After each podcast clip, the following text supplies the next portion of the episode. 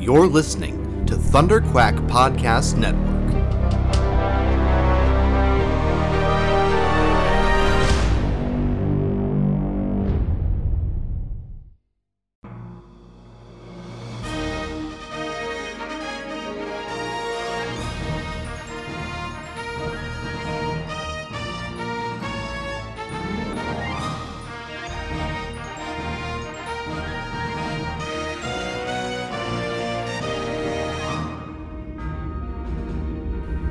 So you think you've got what it takes to join the Alliance?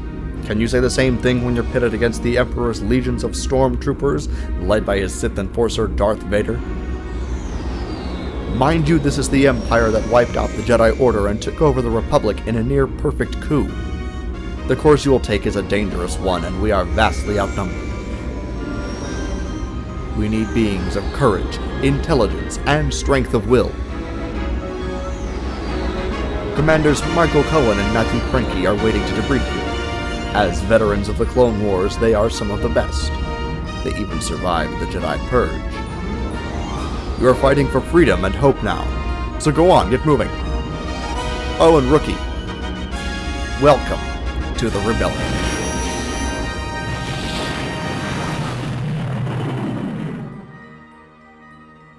Welcome back, Star Wars fans, to the Rebels Podcast, a podcast dedicated to the Star Wars Rebels animated series. This is episode 16, recapping the Star Wars Rebels episode entitled The Honorable Ones. If you're checking us out for the first time, I am your co-host, Matt the Crankster Crinky. Let me welcome in host and creator, Michael Cohen. What's up, my friend? How you doing? Hey, so great episode, uh, and Yes. and and you were right. You were right. You said Oh, if we go back if we Yeah. go back a few episodes. Uh, I think when we first got the description for the honorable ones, you you were saying like, is Kallus gonna make a, is he gonna make a change? Is he gonna be joining our rebels? And I I was like, no, that's impossible. They, they can't do that. But uh, but in but by the end of this episode, I I'm, I think you're right. Yeah, I- we'll, we'll get into that. I, I was I was not too shocked by that. Like I said, we'll get into this and um, some of this this really I mean, great, like I said, great episode. We talked just a minute earlier here. Great episode, and you know after a lot of episodes of of you know recapping some stories of some characters we haven't got. Uh, this was this is a great episode. I think we're all we're all feisty for that meaty stuff coming up, and uh, this one surprised me a little bit. I, I, I thought it was going to be a fairly good episode, but man, just the the common theme that we've seen this you know before bad guy good guy it was just it was really good and the writing and everything man. But we'll get into that in a minute. Now let's get into some news though. Episode descriptions for um for the last few episodes coming up and one of them that stood out to me was uh i think this one how was it called? The mystery on chopper no not that's not the one. Uh, it is called, Twi- of course, Twilight of the Apprentice, uh, parts one and two.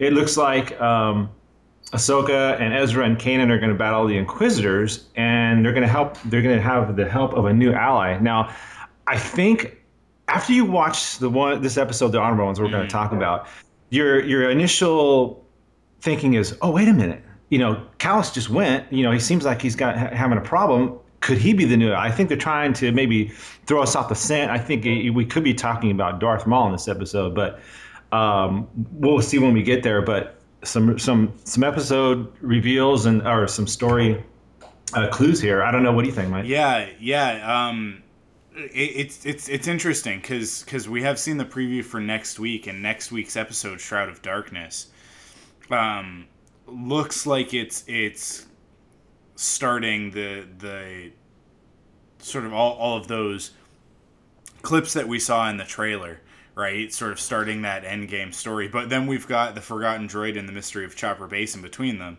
And then twilight of the apprentice being the last two episodes. So um, getting the descriptions now seeing what's gonna what's gonna be coming in the next episode um, it's interesting because because i think that some of it i think that some of the anakin ahsoka stuff is going to be dealt with next week. And then Right. it'll be the darth maul stuff in 2021 so um i don't Yeah. know i it, it is tough i don't know i it, will will vader and ahsoka be fighting in the season finale will they be fighting next week i, I don't think they'll be fighting next week i think that the events of next week's episode are going to lead into that other stuff, and then Darth Maul is going to show up in there because yeah, that's that's the only thing that I can imagine. Yeah. Well, what's funny about Darth Maul is is like we you know we obviously he's a bad guy, he was a bad character or whatever, but like after the events of the Clone Wars. And the last time we saw him in, in, in the Clone Wars, as far as animated stuff, was you know his battle and ultimately, uh, you know, um, the Emperor's new vision for him. But could he, you know, we've seen what happened in the Shadows comic. Uh, no, was it Shadows? No, that's I'm thinking of the Force Awakens one. Um, what happened to him in the comic? Yeah. Uh, so I don't, I don't, I don't know. You know, could he? I, I guess he. You never know as far as these characters he, where he could go, and it's definitely a possibility that he could become an ally uh, although crazy it might seem, but we see she, he's come back from the dead. So I mean, you can't get any crazier than that. Yeah, you know what I mean. So, so you uh, th- so you think that they might be making a turn with this character, and that he might end up helping the rebels in some way. And and I know that sounds really stupid and crazy, but maybe not this. Maybe not in the sense that he's just going to flip and oh i'm a good guy now yeah. I, I, don't know maybe there's some ulterior motives to why he's doing may, possibly helping uh, them, and I think it's it's more cloudy than than than him just saying, "Oh, I'm a good guy now." Yeah. I don't think that would happen. That's not gonna. That's not his. I don't think that's his mo. But there's got to be some deep rooted stuff maybe behind it, and or I this could be way out. I don't know. But I think uh, just that point that they're saying there's an ally. I think there's maybe they're trying to throw us off the scent, but. Um, we'll see what happens. And also confirmed was that, uh, of course, we're getting Matt Lanter back as Anakin and I believe that's in the next episode. So we'll see that. So I, I, think we all knew that was coming, but it was just kind of confirmed that he was coming back. I don't know what, how big of a, I, don't know if it's just like a one shot thing. It seems like it just might be he came back to do this real quick and then that's it. Uh, but still, that's kind of cool. He's like, like you said this before, Mike. He's our Anakin now. So mm-hmm. uh, it's it's cool to see him come back. And with that, we've also, you know, I think it was a New York Times, some kind of New York Times, oh, Daily News article. Speaking of what's going on coming up. Uh, Dave Filoni talked a little bit about the Rebels, and he said um, he acknowledged that one of the things that he talked about in this article, Mike, was that he acknowledged that there were a number of plot lines from the Clone Wars that were left unresolved. So it was obvious to all of us, and we kind of knew this, that the Clone Wars was kind of yanked under the out of the rug from him. You know what I mean? Like yeah. pulled away from him before they were obviously done. They had a, a ton of sounds like a ton of stuff, and especially with Darth Maul. So it looks like we might uh, this is obviously where they're we're shoehorning in into Rebels, so that's kind of cool that he gets to come back and and bring this character back. Yeah. And uh, did you? I don't know if you get a chance to read that article, Mike, but it talked about that and uh, how the progression of Clone Wars from season to season, you know, was it just got better, better and better. We talked about that in the front lines, and they're doing the same thing with Rebels. The technology is getting better and better, and they're just every episode seems to step it up from the next one. So we talked about that also. Uh, did you get a chance to read that article? I didn't. I didn't read that article, but okay. yeah, th- there's a, there's an interesting thing that happened with Clone Wars, where somewhere in the third season, right, they they mm. were able to step up their game because they had all their assets, and they could start telling stories.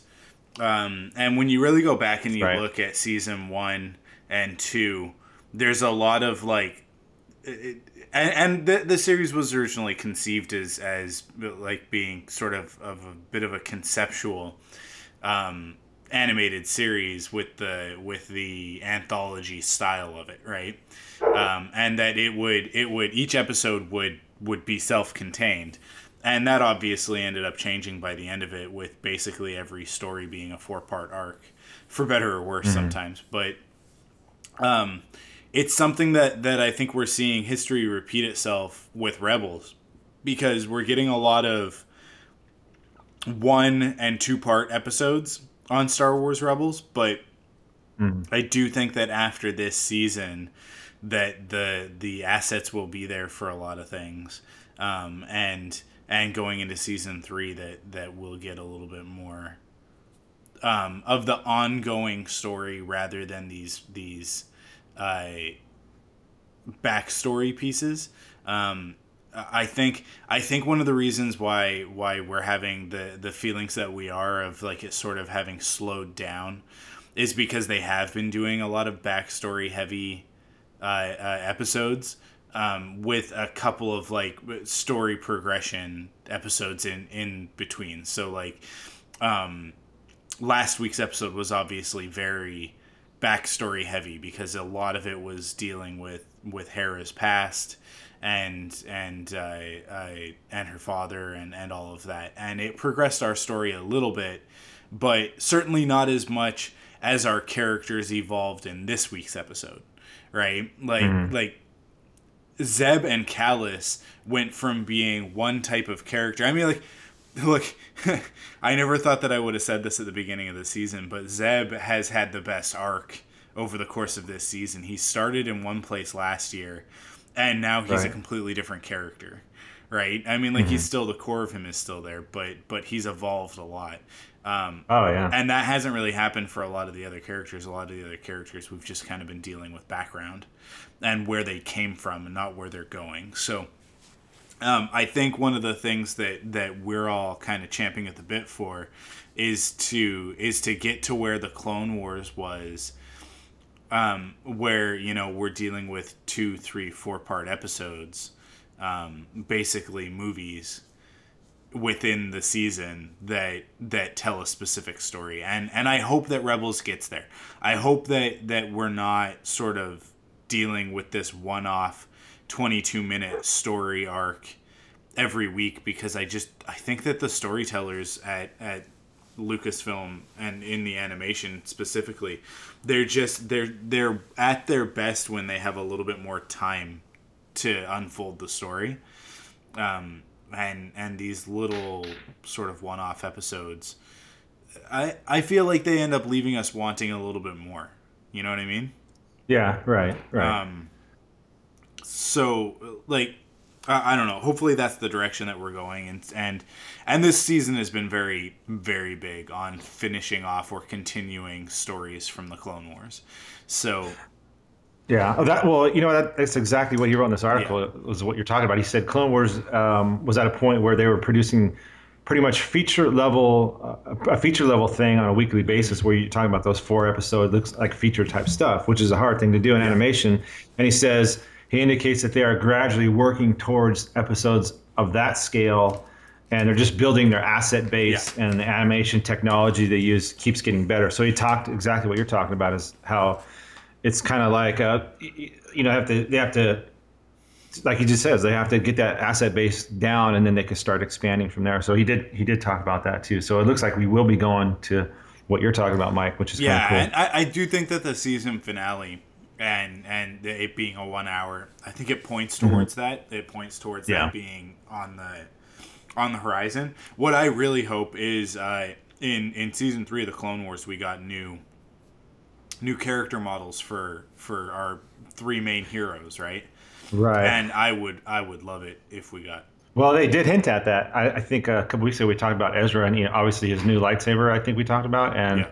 Um, apparently he's going to sport a new hairdo or something like that. So yeah, we've seen that done with we've seen that done with um, Sabine also. She had a kind of a retooling of her outfit. Yeah, yeah, mostly mostly just a repaint, right? But right, but yeah, right. I, I I don't know there there was a point in in um I guess it was watching the preview for next week's episode.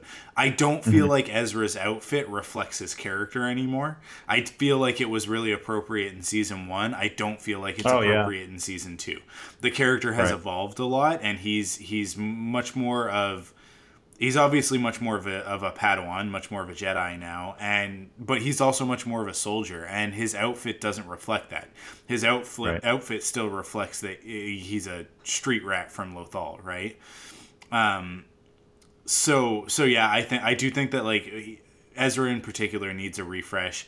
I feel like Hera needs a bit of a refresh. She needs to look like more of a commander and less like a pilot.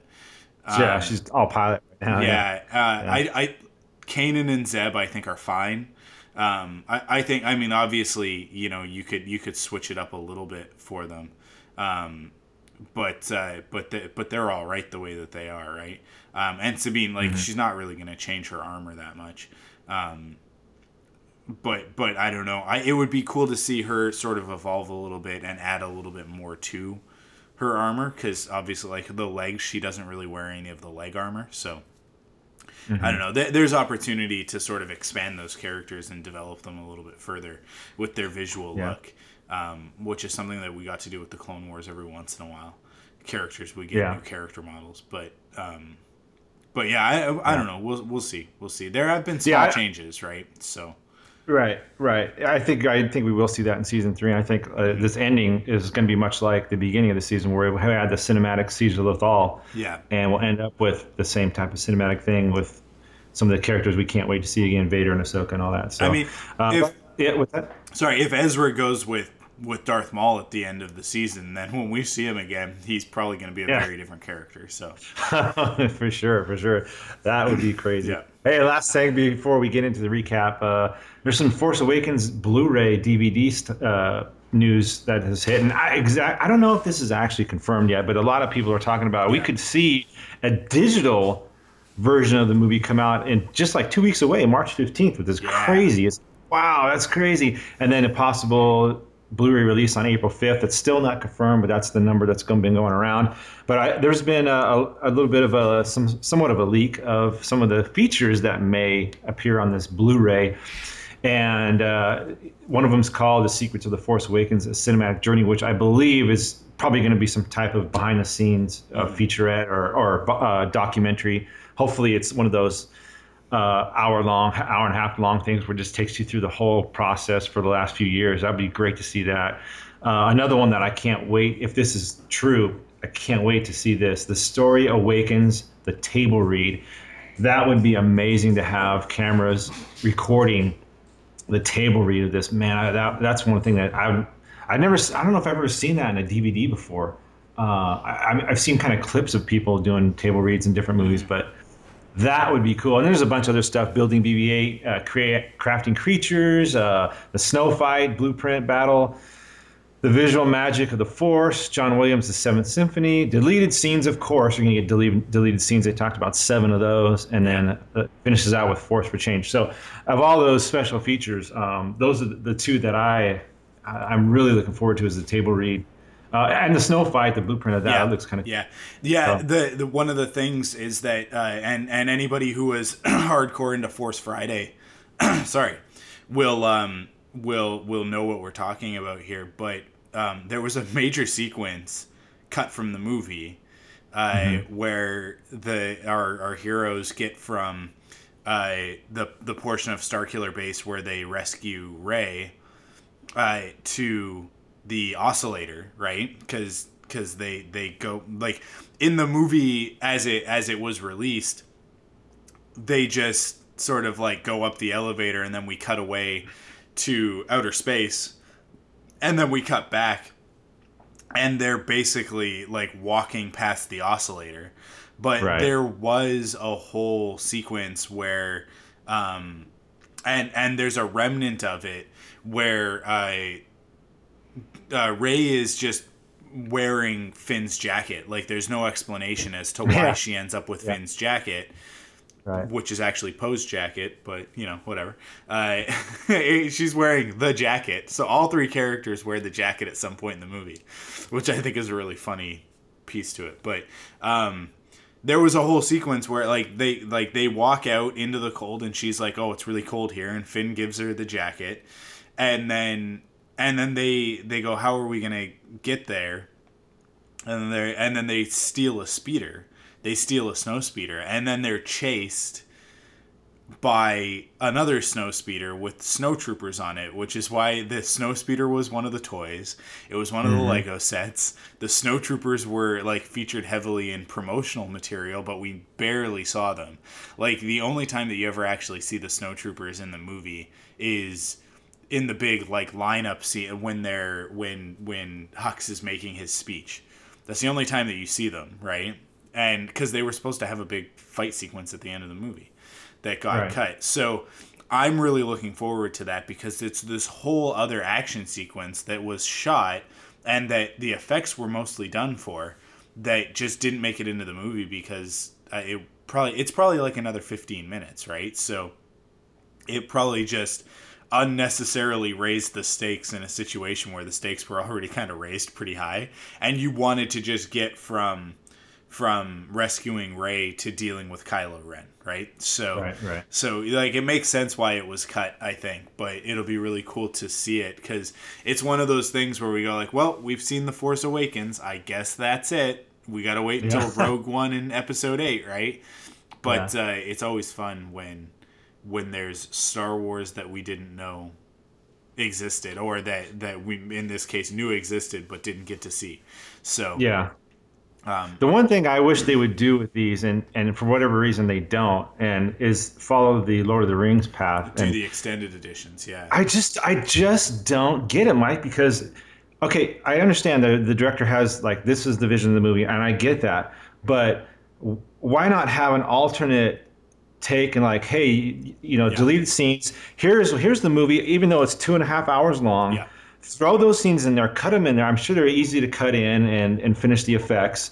And get, I just don't get why they do that. It, it just Yeah. boggles my mind. I mean, uh, you know, like I said, the Lord of the Rings have the the four and a half hour editions. You know, what I mean, each one is like four hours. And I tell you, if I want to watch them, that's the ones I go to because the, all that extra stuff on there adds Yeah. so much. I mean, think of this one scene, and you talked about that snow scene. Think of this scene that they they filmed apparently, and they cut last minute was the scene where Kylo Ren walks he's you know he's going out in the snow on starkiller base and he comes across the millennium falcon and he goes in and he sits mm-hmm. down Appar- I, I think this is how the scene goes he, Yeah. he kind of sits down in the chair and, and he kind of has this moment where he's just like like reflecting it, it- and as a viewer you're you, you're so into the scene because you know he's probably been in that falcon before as a kid and, and just all those emotions that and it builds towards his um, this this conflict that he has when he finally sees his dad since you know he hasn't seen him in a long long time but that that build up that just adds so much more to that tension for that scene and i just i don't know why they won't do that. I mean sure we're going to see him as a deleted scene and it's just it's so much different seeing it as as a one minute clip yeah. as a bonus feature than than thrown into the movie. And I think you know what's funny is like I say that now, but I bet you there there'll be somebody that'll be able to with the technology now throw that in there Yeah. somehow and and make that because that would be cool to Well, see that. you I, know, don't, I don't know. What do you think, Mike? Why don't why don't they do that? It's funny because Star Wars actually did it before the Lord of the Rings. Because uh, if you remember True, back yeah. to the Phantom Menace, when the Phantom Oh, Menace, yeah. because the Phantom Menace was originally released on VHS, right? And uh, you rem- uh, you probably remember they did the special like you could just buy a regular VHS of it. or you could buy the special edition VHS, which came in the bigger box, and it came with like the little mini art book and a film cell and the and the tape, right? and uh, and and you could get it in widescreen if you got that special edition one. Yeah, Which like yeah. that's the version that I had on VHS when that VHS came out. I remember like pre-ordering it and waiting for it and being there the day that it came in and and all of that. And then and then I would say like a year later it was it a year maybe yeah, like a year later they released the they they brought it to DVD for the first time, and it was the first time that Star that a Star Wars movie was ever on DVD. Right, so it was the first time that we ever got special features. It was the first time that like anything like that, and they put an extended cut on it. So there was there's a there's a whole sequence before the pod race where uh, like the flag ceremony is like extended and each character gets an even bigger introduction and more of the the pod racers get full introductions whereas like they were kind of just glanced over in in in the theatrical cut and then the pod race itself because you've added in all of these extra pod racers there's all these other sequences that happen with those pod racers. So the whole pod race is extended, and I think Right. it's like I think it's a good like 15 minutes longer in total. Yeah. Um, and they did that with the Phantom Menace, and then they've never done it since. Right? And Right. I don't know because I've never I I don't really pay attention to it. I don't know if the version that's on the Blu-rays is the version from the DVD, the extended version from the DVD, or if it's the original th- theatrical version. And this is one of those things with Star Wars where um, people say they want original theatrical cuts of the original trilogy, and they have no idea what that means. They have absolutely no idea what that means because the version that most people are familiar with in this day and age as the quote unquote unaltered original versions are the THX versions. Mm-hmm. Because those are the only versions that have survived into like high def, right? Into into not even high, just high def, but like a, a reasonable viewing experience. If you go back, if you've got a copy of the 1980 release uh, or 19, 1980, oh, what year was it? Is it like 80? It's probably maybe I'm thinking 1990. I can't remember, but like the first VHS release, mm-hmm. right? The first time that that all three movies were released on on on VHS cassette, and you watch those. If you watch A New Hope, the quality on that is actually not that great because mm-hmm. it wasn't remastered at all, right? Like it was it was it was this really crummy transfer because they didn't have the technology back then. Um, it's it's full screen. It's not widescreen, so it's pan and scan. Like yeah, people people talk about about these movies like like their like the, their original viewing experience is holy and and in my opinion the majority of the people talking about that a lot of them that are that are say somewhere between 30 and 35 which is my age range they're they're full of it because the first time they ever saw Star Wars on the big screen was the special editions, mm-hmm. right? And and so when people are like all hipster about it and want to be like, oh, we want the original versions, they don't even know what they're talking about um, because they've probably never even seen the original version because the original cut of Star Wars: A New Hope is not the the theatrical version that most people are used to because the theatrical version that most people are used to is from the 1978 re-release in the summer of 78 mm-hmm. when they brought it back to theaters and they actually they actually cut some scenes and they added some scenes and there are some alternate takes in the 78 version from this from the original 77 release so like even even before the special edition, George Lucas was screwing around with these movies every chance that he got, trying mm-hmm. to make them better, right? Um, and and so I don't know, like there's for me, there's nothing sacred about them. Release all the versions and mm-hmm. give give fans the choice of what they want right? And if right. you really, really, really do want an original theatrical version that hasn't been altered, that's that's just a direct transfer that's been color corrected back to the normal color, then then that should be made available for people. But but I don't think that people know what that means. I mm-hmm. really don't. Right? Like yeah.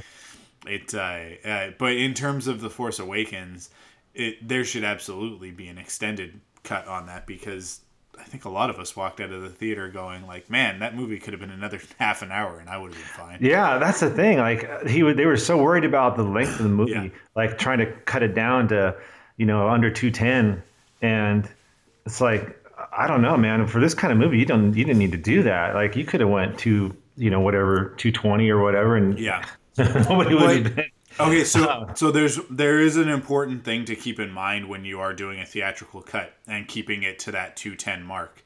Mm-hmm. If you go past that, what you do is you end up killing one screening per day. Yeah, no, exactly. You're right. right. So yeah. keeping it under 210, the second you go to like 215, now all of a sudden there's only so many screenings that you can do in a day. Yeah, you could be cutting a screening or two out of a, each exactly. day. Exactly. Yeah. So so keeping it to 210 for the theatrical cut, I absolutely understand. For home video, there's no reason why it can't be a 4 hour. That's why the Lord of the Rings extended editions are 4 hours because you can put everything in there and people who want to sit and watch it will sit and watch it, right?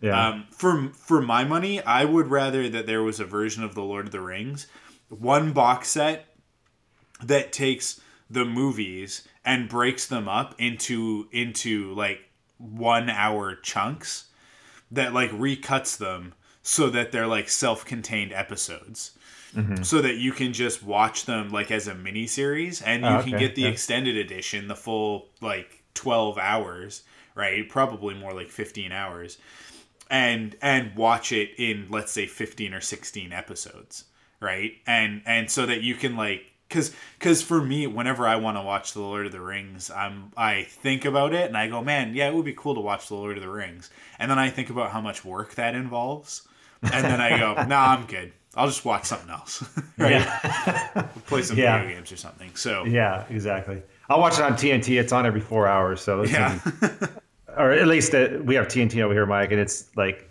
they'll have these, you know, uh, marathons, and they're on like all day long. So yeah, uh, it's kind of funny. But yeah, it's it's one of those things where, as far as the extended stuff, until somebody explains like the business reason they don't do it or the technical Yeah. reason or whatever, I have just no idea why they wouldn't do that and splice it in there. You you're putting the the deleted scenes on the disc. Why not just incorporate them into the damn movie?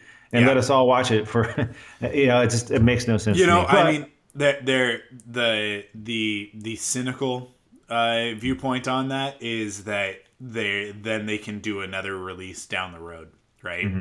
yeah, Um, which is what they did with the Lord of the Rings. I mean, the the Lord of the Rings was initially released on DVD, and then they put the extended editions out, right, right? yeah, Um, for for Fellowship at least. I think by the time that we got to Two Towers, they had already started with the extended editions, but. yeah. Um, but yeah, I yeah I, I there is an element of that I think that might be there where they might just be thinking like we'll we'll do another version later or we can do another version later, right? So- Mhm, yeah, yeah. It's one. It's just one of those things that I've always boggled my mind. It's it makes no sense. But hey, it's good to know that it's actually coming. I can't believe that it's going to be on digital here pretty soon. That's crazy. I'm. a- I you know, I I can because that has been that has been the um but it's as far as the time frame. Yeah, I guess you're right. I, That's keep forgetting that's- that's been out in December, but you still see it in the theaters. You're like, Yeah. could it be no, out? but like, but movies in general have been doing this model where they release the digital version like two weeks early. oh, right, right, right? Yeah. So gotcha. I I bought uh, the the PlayStation Network version of The Force Awakens, um, for two reasons. A because it was on sale. I guess for three reasons. A because it was on sale. Um, so it was only like twenty dollars or something like that, and I was like, yeah, sure. I have it on my PlayStation Four and my Vita. That's I have all of the PlayStation consoles, so it doesn't matter. Like for me, that makes sense. Um, and then B, uh, they they offered a free uh, theme for your PlayStation Four, which I thought like, oh, that's awesome. I'll I'll, I'll totally rock a, a Force Awakens theme for my PlayStation Four. Uh, I bought it and I was very upset to find out that the theme was actually a Star Wars Battlefront theme that you could have gotten from pre-ordering Battlefront oh, really? and I don't. It's not. I don't like it. It's not. It's not like a nice theme. I don't think. But yeah. I would have much rather had like the poster. You know, like that widescreen version of the poster as my background on. Oh, yeah, my- for sure. On my PlayStation, but um, in any case, that was one of the things that motivated it. And then the third thing was going like, well, I'll have the movie two weeks sooner. Like I'm I'm buying the Blu-ray obviously because Right. because you know like you want to have all the special features and everything and get your digital copy that can go on iTunes and and go on my phone and whatever. Oh, uh, yeah, watch on the sure. computer, but I uh, and just to have the physical copy of it is Mm-hmm. important for Star Wars fans, right? So Oh, yeah. um, so I have pre-ordered that through Amazon. But the thing about the Blu-ray is that, um, th- and this is a funny thing, the Blu-ray has not been officially announced yet no, it hasn't. Yeah. by you're right. Lucasfilm at Right. all. So anything that we've that you've pre-ordered is Amazon's assumption of a Blu-ray. Mm-hmm. It's not an official listing. Right? Because you got to imagine that there will be a special edition version of the Blu-ray. The 3D version of the Blu-ray hasn't been put on Amazon. So like I have a version that I've pre-ordered, but it's not the 3D one, which I always get the 3D when I buy a Blu-ray because if you're going to buy a physical copy, get the 3D Yeah, I'm getting 3D too. right Yeah, like because yeah our tvs these days might not do it very well but one day we'll have tvs that play back 3d flawlessly without glasses right so so like it's you're future proofing your collection by doing that right so yeah. because you will eventually want it and you won't have to rebuy it. But uh, they haven't announced that yet. And you know, like there will be a steel book and there will be all sorts of different versions of this Blu-ray that that have not been announced yet, and I don't know why Lucasfilm is waiting. I don't mm-hmm. quite understand. Like it, the, Disney doesn't seem to actually. It, that's not true. Disney totally understands pre-orders because they do pre-orders for all of their main Disney movies. I don't know why they're not doing it with with the Force Awakens, but mm-hmm. anyways. Yeah, I know. You're right. It's it's still like all conjecture, but uh, yeah. but we'll see. I, it's getting close. I mean, it's it's going to be four months, December, March. Well, actually three months, but still. Yeah. Uh, it's getting real close. This is the time frame that stuff gets uh, released. So, I guess with that, um, we're going to hit the Rebels po- uh, recap. You ready, Mike? Yeah, let's do it. All right. To defeat your enemy, you have to understand them. Everywhere we go, we run into those guys. He's sending us reinforcements. Cham Syndulla, at your service. You're a princess. I feel like because I can fight, I have to. The Jedi are growing in their power. My gut tells me this is a trap. Is it wrong for me to fight? Growing your abilities are. You should have seen him in person. He was my master. The dark side. It pulls at him. Call me Old Master. Hang on! I hate it when she says that. Ezra, don't! Ahsoka, why did you leave?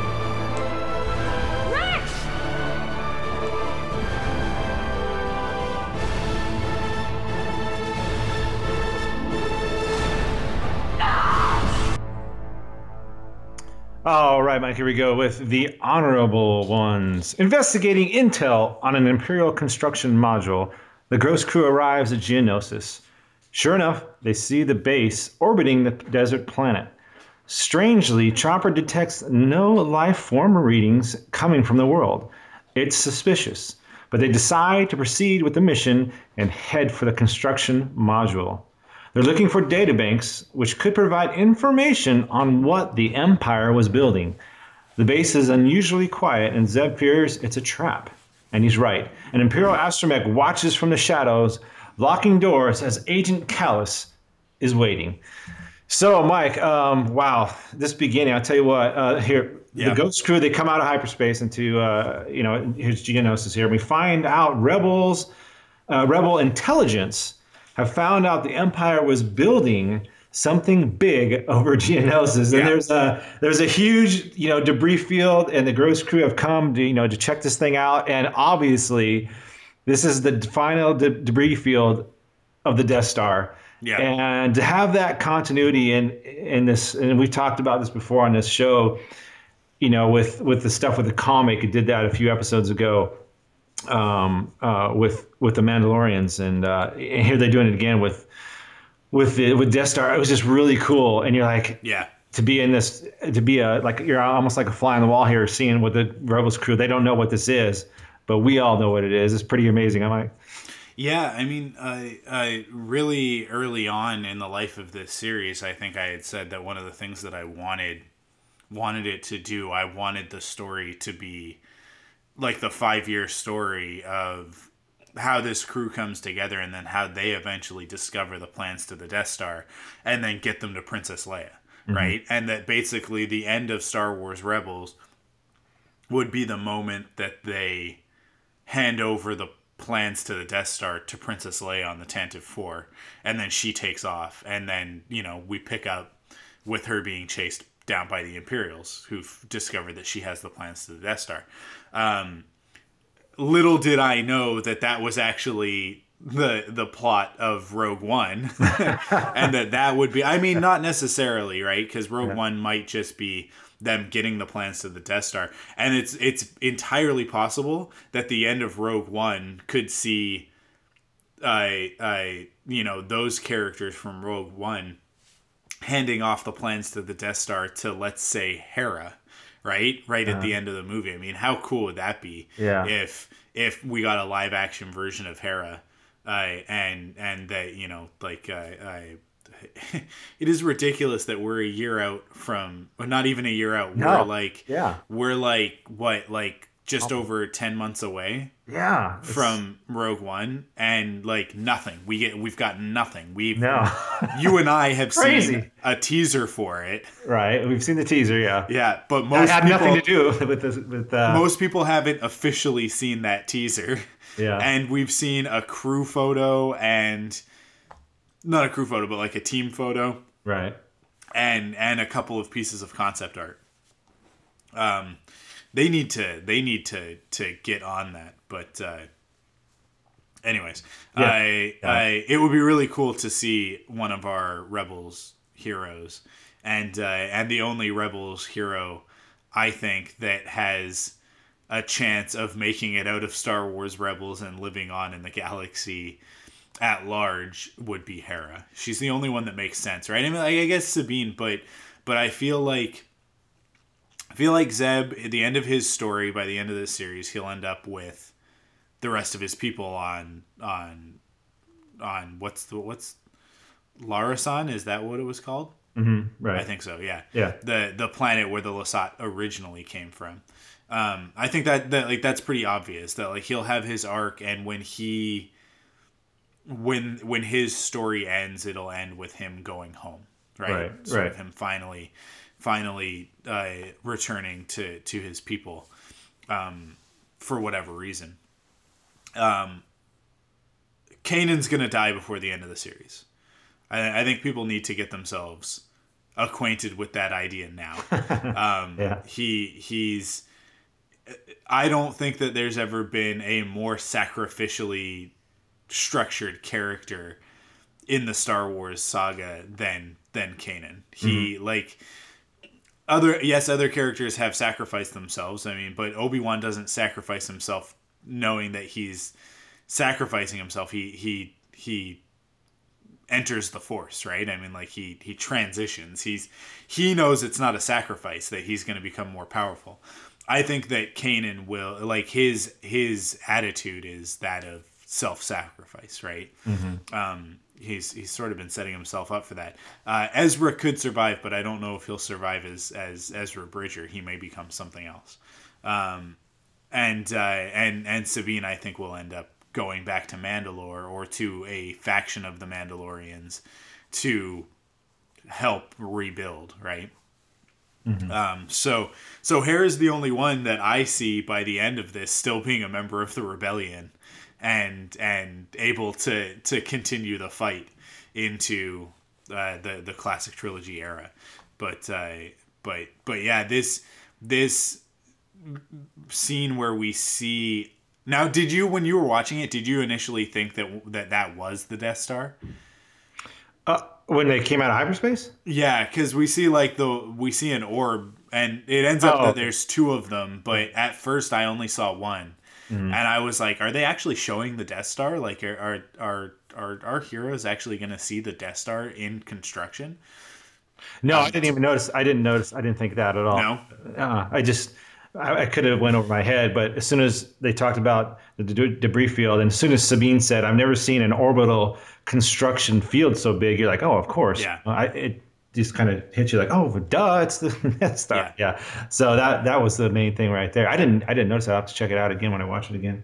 Um, yeah I think you know what's funny. If you talk about, obviously they know they Kathleen Kennedy has hinted that um, obviously these worlds are connected as far as um, animation and the movies. And how, like like you said, how great would it be to maybe like the final scene of of Rogue One is is like you said, Hera and the Ghost docking with the Tantive Four. Yeah, I called it the Tantive Four. The Tantive.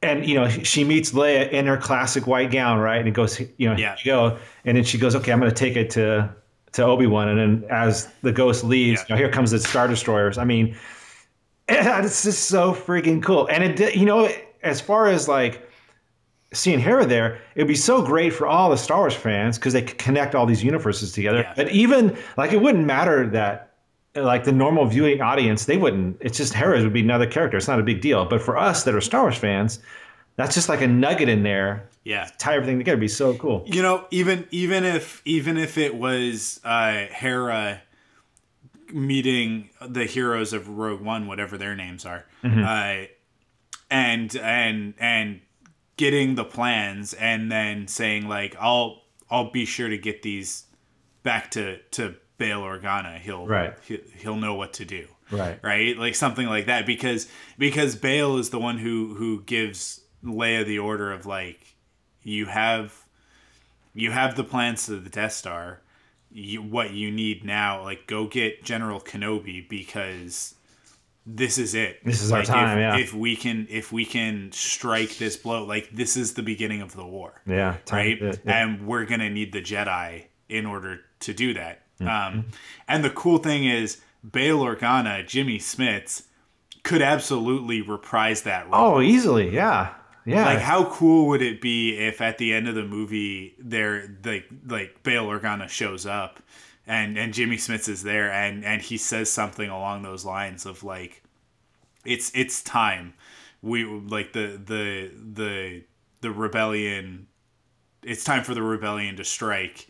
Uh, and we'll we'll need the help of the Jedi, right? Yeah, and and sure. like alluding to Obi Wan Kenobi and and that idea that oh that would be so cool, that would be so cool. he could definitely do it because it's he's Yeah. an older character, so you just you just kind of age him up a little bit. No big Yeah, deal. yeah. Yeah. Perfect. Yeah, it's it's well, I mean it it he's not even that old yet to play the character as the character would be in this Exactly. film because Yeah. this movie should theoretically take place directly before A New Hope, Right. which is like 20 years after uh, Revenge of the Sith and Revenge of the Sith was only 13 years ago. So, right, it hasn't even been that long yet. So, Mm-hmm. Right. so yeah, it's kind of perfect. Yeah, you just give him a little bit more gray Yeah. in the hair and and it'll be fine. Perfect. But, uh, Yeah, I think that, I think the last thing before you go, Mike, is just the fact that here too we find out that you know we knew the Geonosians were great at building weapons and they were tasked to do this, but um, just like the eerie feeling that or the eerie thing that they were wiped out. There's nothing left of the Geonosians. They're all gone. So the Empire just came in after after they built this weapon for them. They came in and just wiped everybody out because they don't want Yeah. anything, any news getting out of this this super weapon. So, and I think Yeah. they talked about this. Like you're going to hear more. Um, I think it was in the behind the scenes, uh, the Rebels Recon. They talked about we po- we should get something about what happened on Geonosis. So uh, that was really cool to see. But um, go ahead, Mike. We'll continue. Um, well, just one thing to Yeah. say before that is that this is another connection back to the Clone Wars, Mm-hmm. and um, I don't like the Empire might not be entirely responsible for this. The the the Republic had a hand in it as well Mm-hmm. because if you remember back to the Geonosis arc, there was the the Queen that was down there and and uh, the it was it was kind of the Republic that ends up like dooming the last of the Geonosians, right? Um, Right. I'd have to. I, it's been so long since I've seen it because that's what season three. I think three. Yeah. Yeah. Yeah, and don't they don't they end up like collapsing the cave that she's in? Right. Yeah. I think like so that like she's basically trapped, Trapped. in there. Right. Right. Right. And it's like that's that's the end of the Geonosians because that was the last Geonosian queen. And so there can't be any Geonosians after that, right? Like Right. that's that's sort of you know, like you're you're cutting off that species. Mm-hmm. And that was the Jedi and the Republic that that had to do with that. Right. Um obviously they were doing you know like it was a it was a fight for survival sort of thing but but you know like rem- like it sounds like after the clone wars that the remaining Geonosians were wiped out by the empire but one of the reasons why they wouldn't be able to repopulate would would be because of what happened in the clone wars so um i don't know good good a good reason to go back and watch that arc Clone Wars arc. Yeah, for sure. from from I think it's season three. I'm pretty sure it's season three Yeah. of the Clone Wars. But uh, here, I'll continue here. Uh, Chopper finally takes out the Imperial astromech with a powerful electrical charge, and the crew runs for the Ghost, except Zeb. Locked in combat with his most hated enemy, Kallus, he's cut off and heads for an escape pod. But he's not alone. Kallus follows Zeb inside, and the two battle as the pod zooms toward Geonosis. In the close, close quarters of the escape pod, their hatred for each other only intensifies. When Zeb sends Kallus crashing into the controls, a thruster blows and the pod veers off course. Finally, they crash land. Kallus's leg is broken, and Zeb is slow getting up. The Lasat takes the Imperial's bo-rifle and tosses it away, then throws Kallus outside. While Zeb would love to destroy Kallus now, he would rather wait for him to heal so they can finish their fight. They debate what the outcome of the situation will be. Kallus assures Zeb that the Empire will come and he will be captured. Zeb believes his friends will return. Kallus notes that their heat lamp will not be enough to keep them warm. They're not on Geonosis, but rather an icy moon of the planet. He urges Zeb to repair his transponder, but Zeb isn't interested in contacting the Empire. And upon hearing a distant roar, things go from bad to worse.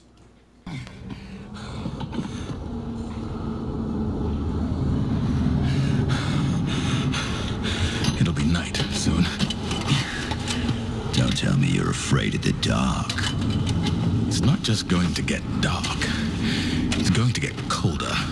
Too cold for this to keep us warm. And here I thought Geonosis was a desert planet.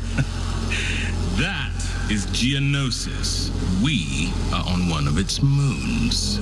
Ah. How is it that you have bested me even once?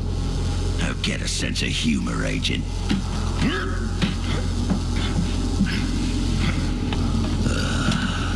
The transponder.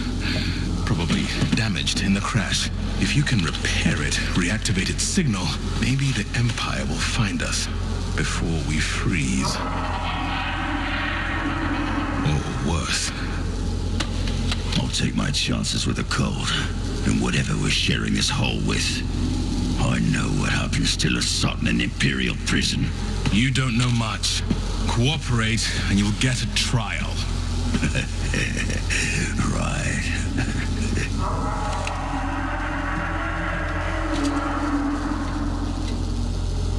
You better decide soon.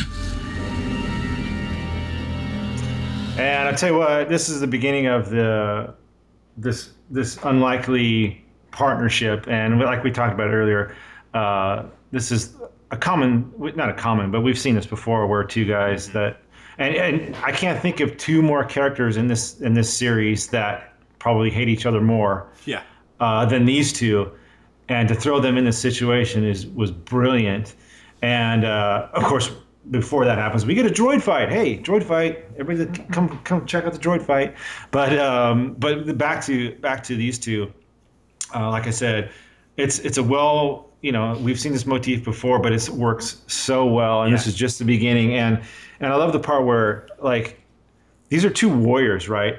And of course, Zeb comes from this traditional warrior thing, and he was like the main guy. He was the I can't his episode. He was like the, in charge of everything, right? Um, and Kallus too.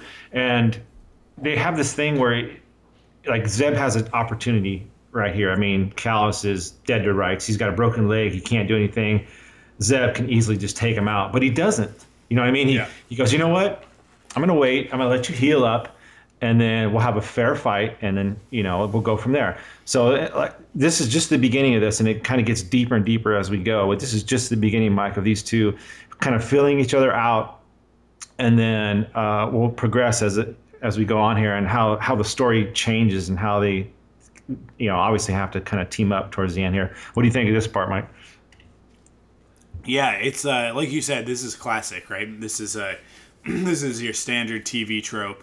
Um, it's a it's a but it's a great storytelling device in order to uh, uh, sort of deal with some backstory, but also move our characters forward. And uh, and it it does that awesome thing of humanizing one of one of the enemies. And and um, I think it was Henry Gilroy was talking in the Rebels Recon about the idea that that it's much more interesting if Kallus is not a one-dimensional bad guy. Like and in season 1 he was very one-dimensional. He just wanted to destroy the rebels, right? And and um and we'll talk about it when we get there, but but even what he said in season 1 about wiping out the Lasat wasn't entirely true, right? And I think that that's a little bit of retconning on their part so that they can get past it, and uh, you know, like at least at least they had the forethought to acknowledge that. But but you're bringing these two characters into a position where um, it turns out that that they're actually they have a lot more in common than not, and uh, and that commonality is something that that will allow uh, Kallus to see that he's on the wrong side of this war, right? Uh, Right. Because what he thinks he thinks what he's doing is right, and Zeb thinks what he's doing is right, and and although Zeb is definitely the more it's really funny to say this, but he's the more mature of the two. Um, exactly what you were saying, but like he he was the captain of the honor guard, and sort of in the way that he was dealing with that was that that was a past life and he'd left it behind. But this is the first time that these two characters have really had a showdown after the events of Legends of the Lasat, right? So Right. Zeb's character has undergone this transformation and he's returning back to his honor guard roots, right? Like he's mm-hmm. he's reincorporated that into his character. So I don't know if 5 episodes ago if Zeb would have reacted the same way here. Because he like it, at that point it was still hopeless, right? He was the last of the Lasat and Kallus represented all of that right? Like he mm-hmm. represented the slaughter of of Lasan and and everything that went on there, all the genocide and everything. And now Zeb is in a place where it's like, well, although that happened, it doesn't change the fact that that happened. Hope is not lost. The Lasat live on, right? There's a whole planet of them. Yeah. He's not the last of his kind. He doesn't bear that weight. And so he can go back to being the person that he was before that happened, right? And and maybe carrying a little bit of that that honor back into it. So in this scene when when he's like, you know, well, I'm going to wait until you fully healed so that we can finish this this fight like real warriors, right? That that's that's a maturity that comes with the experiences of the last few episodes, and uh, and Kallus is pretty lucky for it because I think that maybe Zeb would have just crushed his skull previously. But, uh, Yeah, that's, yeah. that's the thing that I find so interesting about it is that like Zeb is a very very powerful character, but we don't see it very often. There's a Yeah. lot like Chewbacca in that respect, right? Like Yeah. Chewie can rip your arms out of their sockets. Um, that's one of those deleted scenes from The Force Awakens. they, uh, they, It's true. Yeah. So, um, Yeah. it, it, it's interesting to when you see both Chewbacca and Zeb, they they show a lot of restraint, and at the end of the day, they're actually pretty. They're actually they're they're big giant fuzzballs, right? Like they're they're all warm and fuzzy. They're they're teddy bears, really. Um, so it's it's it's it's just in, I always find it interesting when we see sort of the softer side of these these uh, giant monsters that hang out with our heroes, right? Um, and I think it's I think it's a great lesson to be learned that that Kallus looks like us, but he's a bit of a monster, and Zeb looks like a monster, but he's actually more human than Right. a lot of the characters on the show right. um, like he's got he has a deeper humanity than than a lot of characters so i don't know i i, I that's why i say like it's a classic trope but it allows us to actually explore these aspects of these characters right. and find out that although we we view Kallus as a monster maybe he's not as monstrous as we thought he was right so Right. That's what- that's what this this beginning does here. Is it, Yeah. it like you said it it it has that gray area between the Empire and the Rebellion, and these two are the perfect characters to show like how the gray gray area is. Like like you talked about in these these last episodes. Like wow, the Rebel, the Rebellion, they're they're kind of doing some pretty nasty stuff. You know, they're Yeah. taking over oil fields and and and the stuff on uh, in the first season. You know, where they attacked the parade. So there is that sort of gray area here. But I'll tell you what, talk about a beautifully written and acted episode. This is just the beginning. We get this this quiet scene here, and it kind of goes on. David Oyelowo, man, this is the first time he's had like a whole episode to really showcase what he can do. And man, I loved it too. And, he had these like screams and stuff that just just he went all over the map here. And I think it's uh, and the guy who plays uh, Zeb, I think is it Steve Blum, um, just both of them together. What a what a great uh, great pair, and just a like I said, ex- great dialogue and acted out very well. So I'll continue here. Zeb does decide to fix the transponder, but he also adjusts the frequency, allowing anyone to pick up its signal.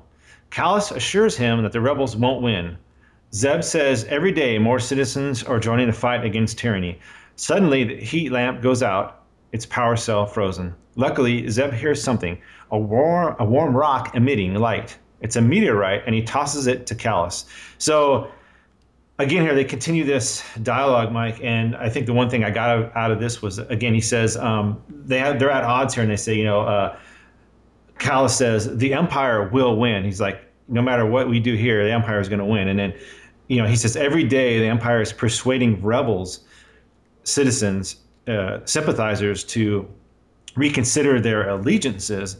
And then Zeb fires back, you know what? Well, we have people that are fed up with the Empire and they join us.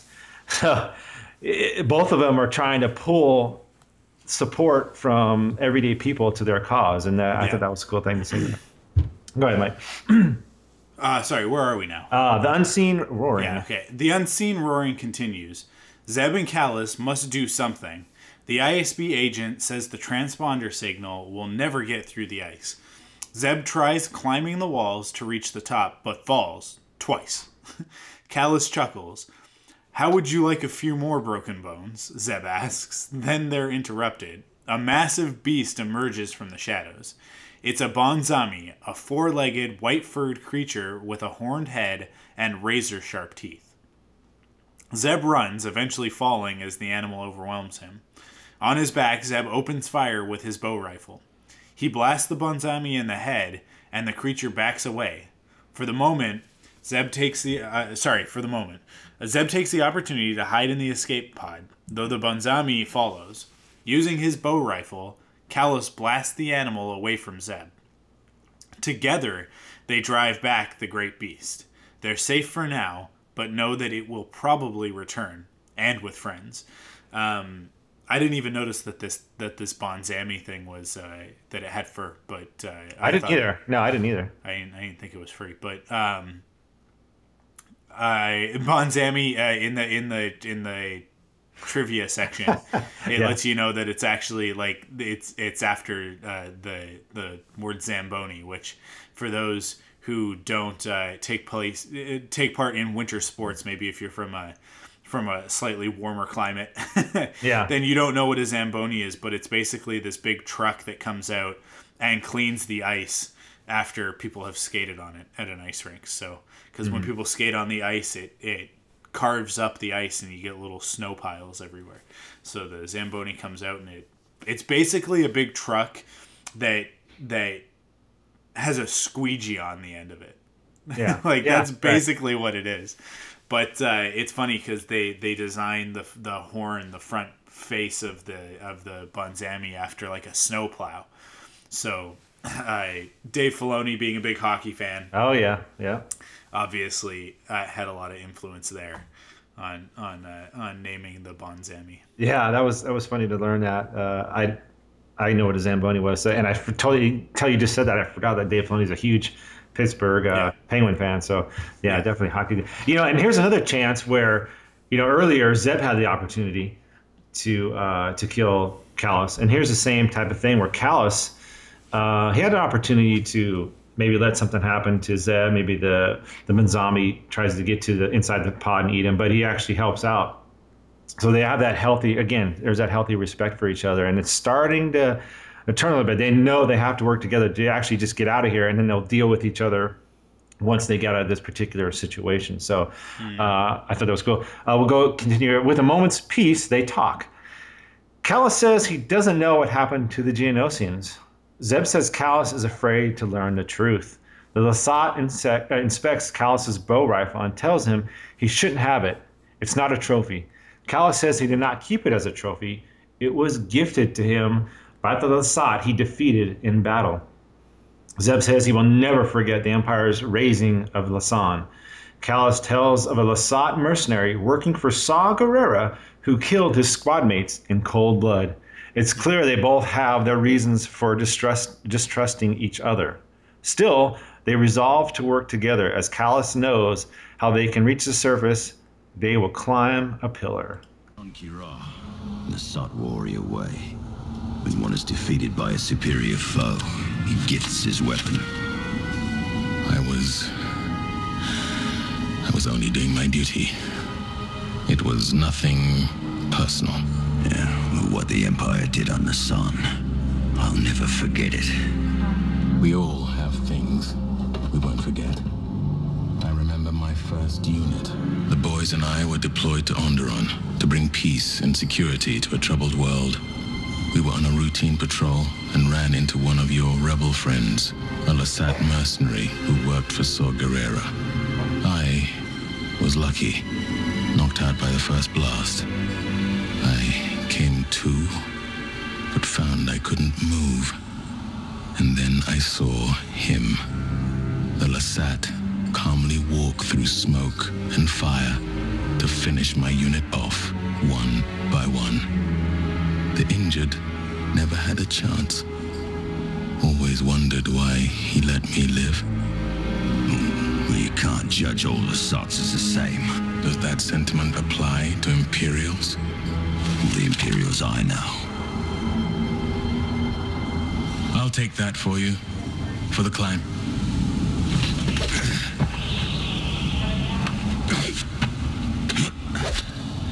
We'll get it when we reach the top. Time to go. Hold it! Don't climb the walls. Go up the pillars. What? Pillars will never hold my weight.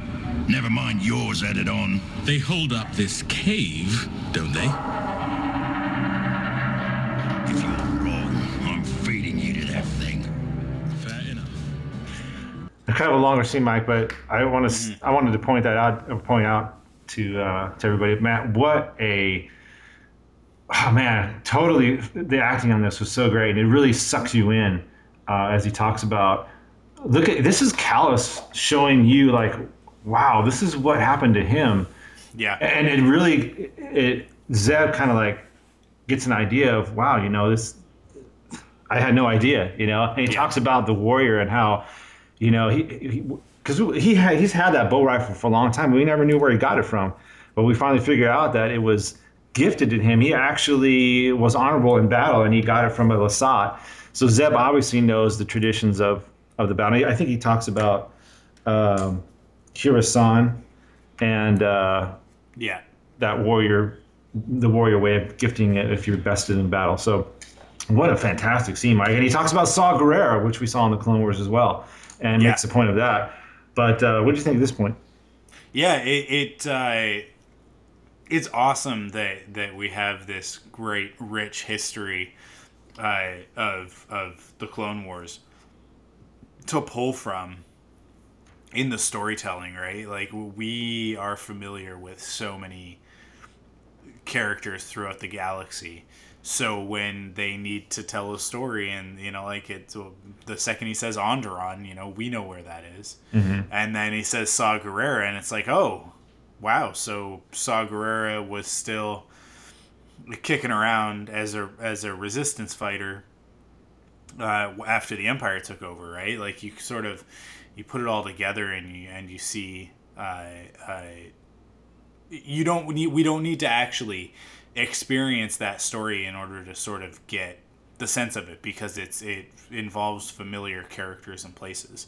So you can kind of almost visualize it yourself because of that which is which is a really cool thing that Star Wars is able to do that a lot of other uh, series aren't able to do because they don't have that rich of a background of a backstory. So um, it was cool. It was very cool to get Kallus's backstory here very quickly and uh, and to find out that that he's maybe not the bad guy that we've been led to believe Yeah, that yeah, he was that that his that his history is a little bit more complex his especially his history with the Lasan or with the Lasat uh, and and with Lasan itself. So um and and how he got his bo-rifle is is very important um, to that character.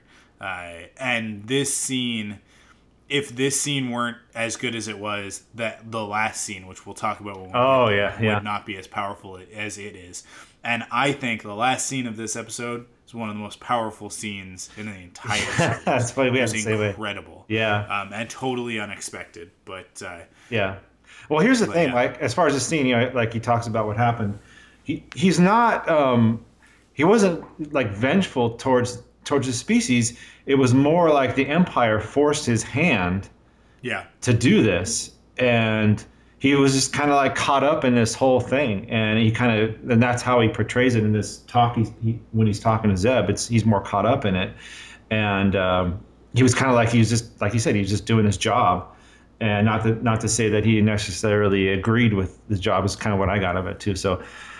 Wow. Um, yeah, some really powerful stuff here, but uh, I'll continue. Uh, they begin their ascent, but are soon interrupted as two Bonzami appear. The creatures begin nipping at Kallus's legs, and the agent screams in terror.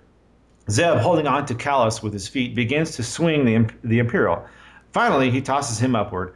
Kallus's bow rifle leg brace, uh, bo-rifle leg brace pierces the ice above, and he's safe but not for long.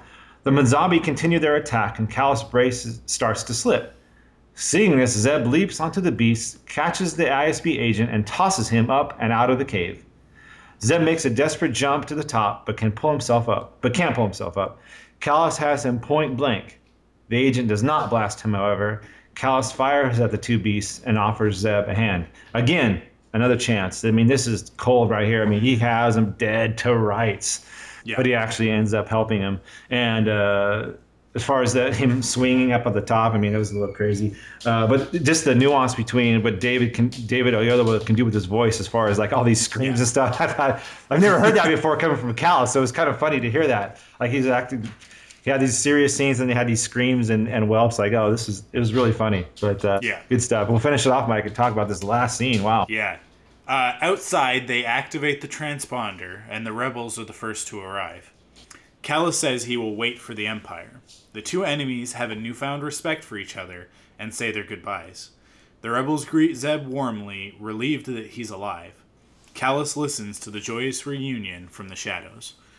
Once Kallus returns to the Empire, however, there is no joyous reunion, no warm hello.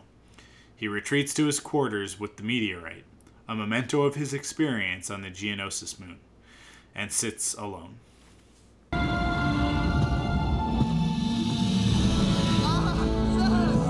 Told you he'd be fine. Zeb, you made it! We picked up your beacon. We were so worried. It wasn't so bad. We've all been in tighter spots. I knew you'd find me eventually. Yeah. All right, come on, Zeb. It's uh, it's cold out here. You've been in it for two seconds. Yeah, two seconds too long.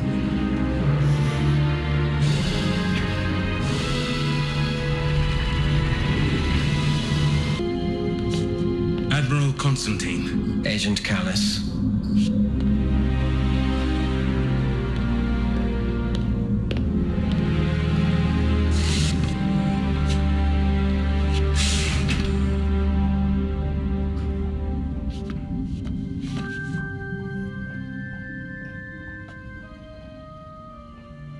I tell you, Mike, this is one of those scenes where I, I'm like I get chills like listening to this right now and the music and the way this thing ended. And you said it earlier, and, and, and I had written this down. Like, there's been moments in Star Wars and, and Clone Wars and Rebels where like the endings just leave you like sitting there for a minute, just like taking it all in, and you you're just like, wow. You just it, uh, you know one of them, of course, was the Ahsoka as she left. That was one of those powerful moments, and I got to tell you, this was one of those same moments right mm-hmm. right here. I mean the the it's just like this heartbreaking moment where we actually are sympathizing with Kallus right now. Yeah. We're like, this guy is is like a pawn, and he's just like it seems like now he's starting to figure it out, and, and especially how they set it up with with you know this the opposites of how he see. I'm I'm, I'm assuming he sees like Zeb.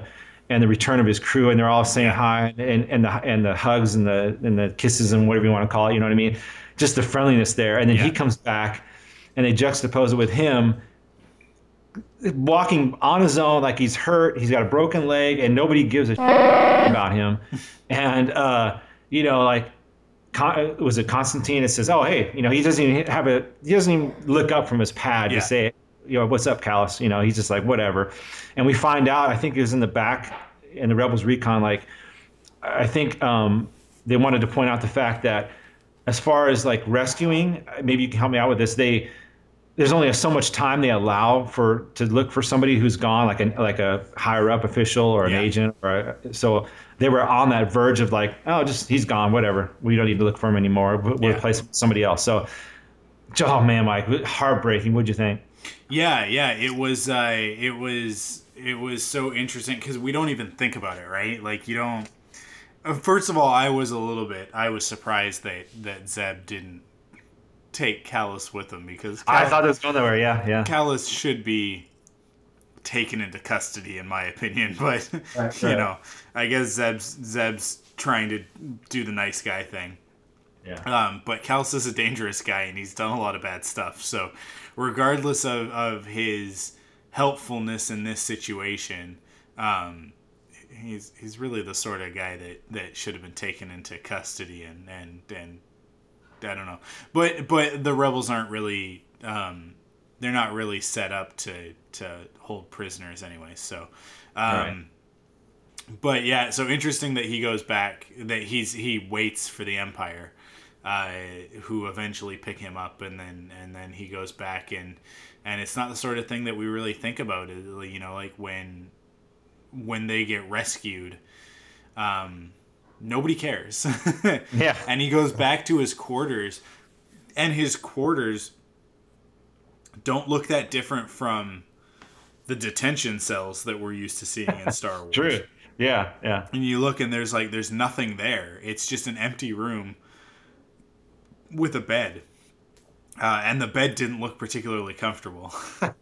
no, you're right. You're right. and that's yeah. so different from from what we know of the ghost and the crew quarters on the ghost where where you know like zeb and and ezra share a bunk right like they they uh they're they're roommates um and they live in qu- close quarters and they and they they sometimes they get along and sometimes they don't right but they're I mean, we talk about it all the time. The, the the crew of the Ghost are a family, right?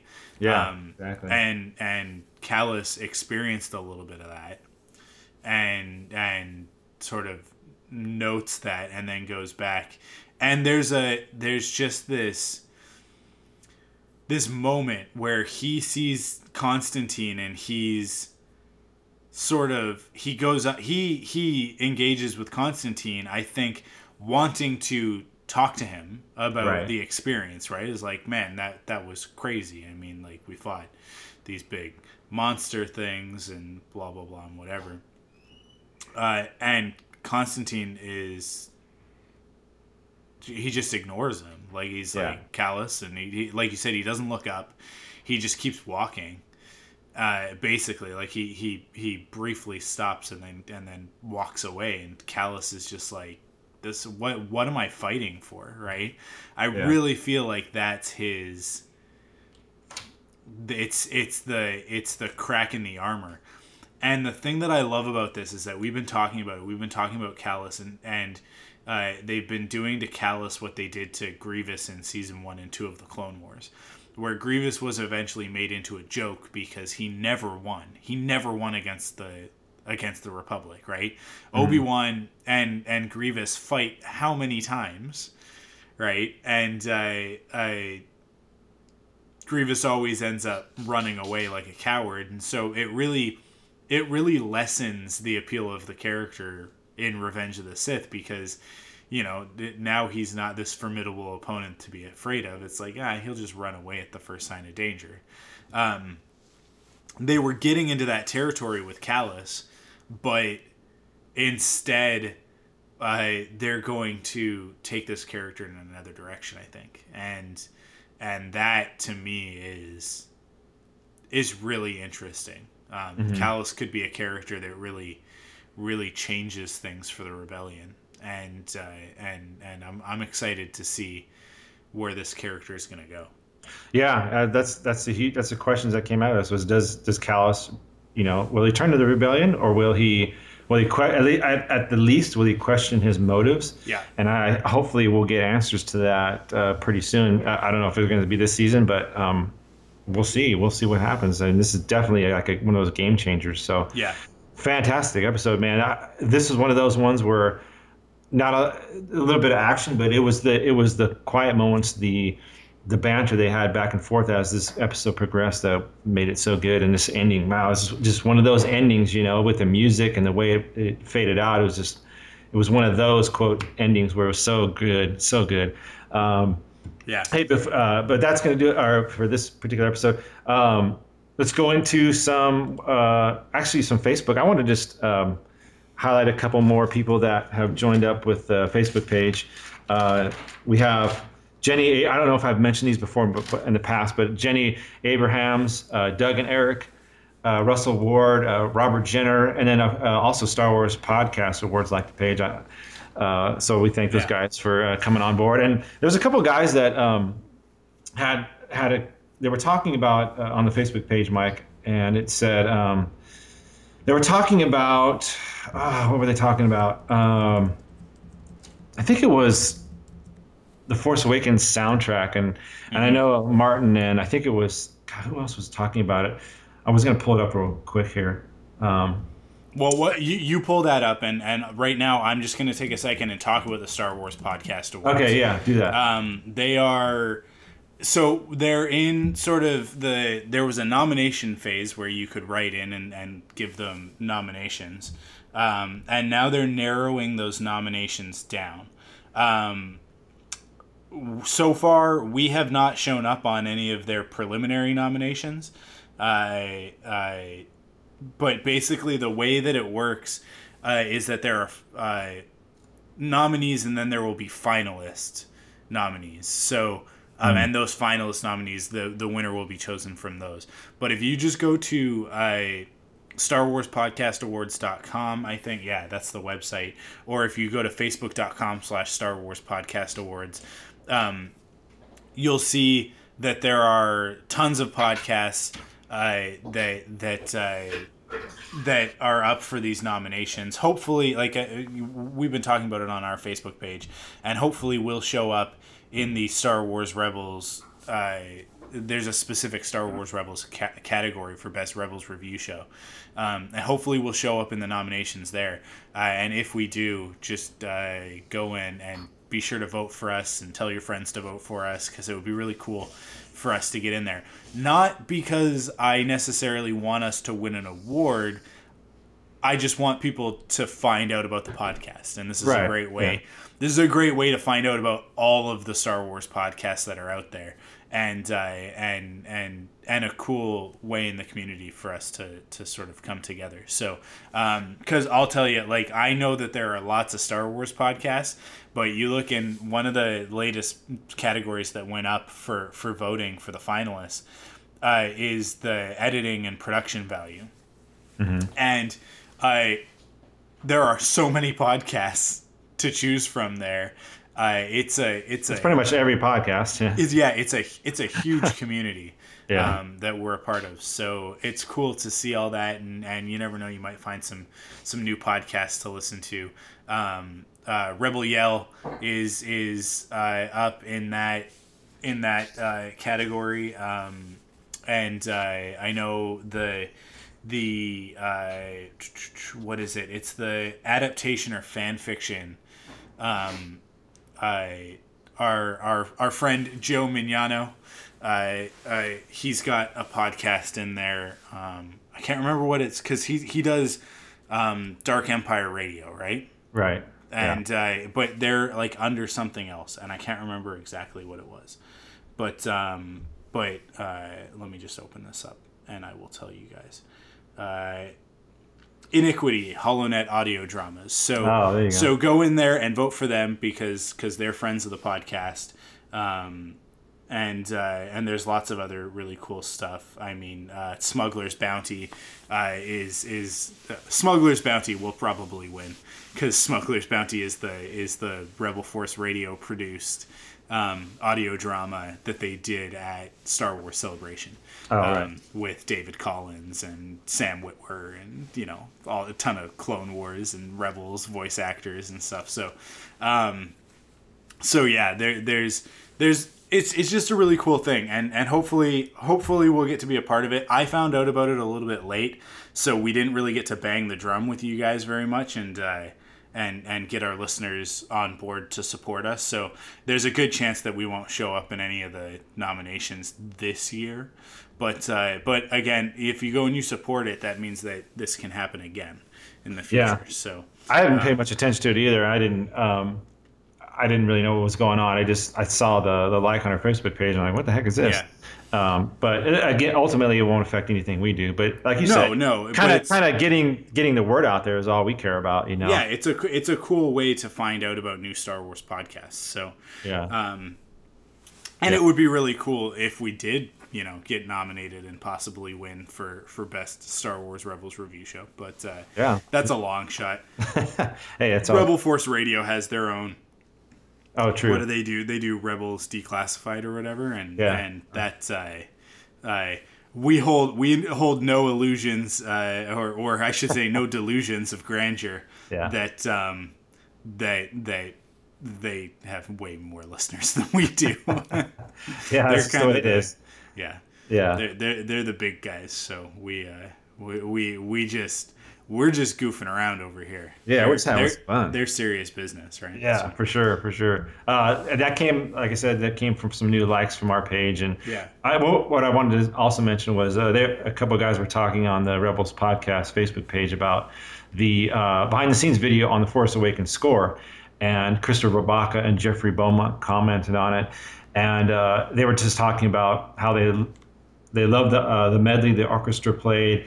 And uh, Jeff was saying, for me, John Williams, he's the last of the Romance composers, Bach, Brahms, Beethoven, and Williams. When he's gone, no one will be left. I gotta say, like, when you talk about like scores, and when you talk about memorable, when someone says, "Hey, name a name a score," you know, it's like usually Superman, Jaws, Star Wars, Close Encounters, Raiders. You know, and guess who did all those? You know, it's, it's Jurassic this Park. guy- Jurassic Park. Right. Uh, The list goes on. He's got like Yeah. 45 some odd Oscar nominations. I think he's only Yeah. like five or six, but the dude is a legend, obviously. Obviously. And uh, just everything he touches seems to turn into gold. So But you know what? I will say that um, that there is a, an obvious successor to John Williams' mantle um, when that one day happens, uh, when that gets passed on, whether he retires or whatever. Yeah. Um, and that's that's Michael Giacchino. Right. And I, I, Michael Giacchino has done some some incredible scores, including he did Star Trek uh, for the 2009 version, as well as Star Trek Into Darkness. He Mhm. did the the soundtrack for John Carter, um, and uh, and we don't currently know who's doing the score for Rogue One, but it will probably not be John Williams no. Right. right? So um, I'd say there's probably a pretty good chance that it'll be that it'll be Michael Giacchino. Uh, it could end up being um, uh, Brian Tyler does a lot of work uh, on the Marvel movies, so so that's a that's a logical choice.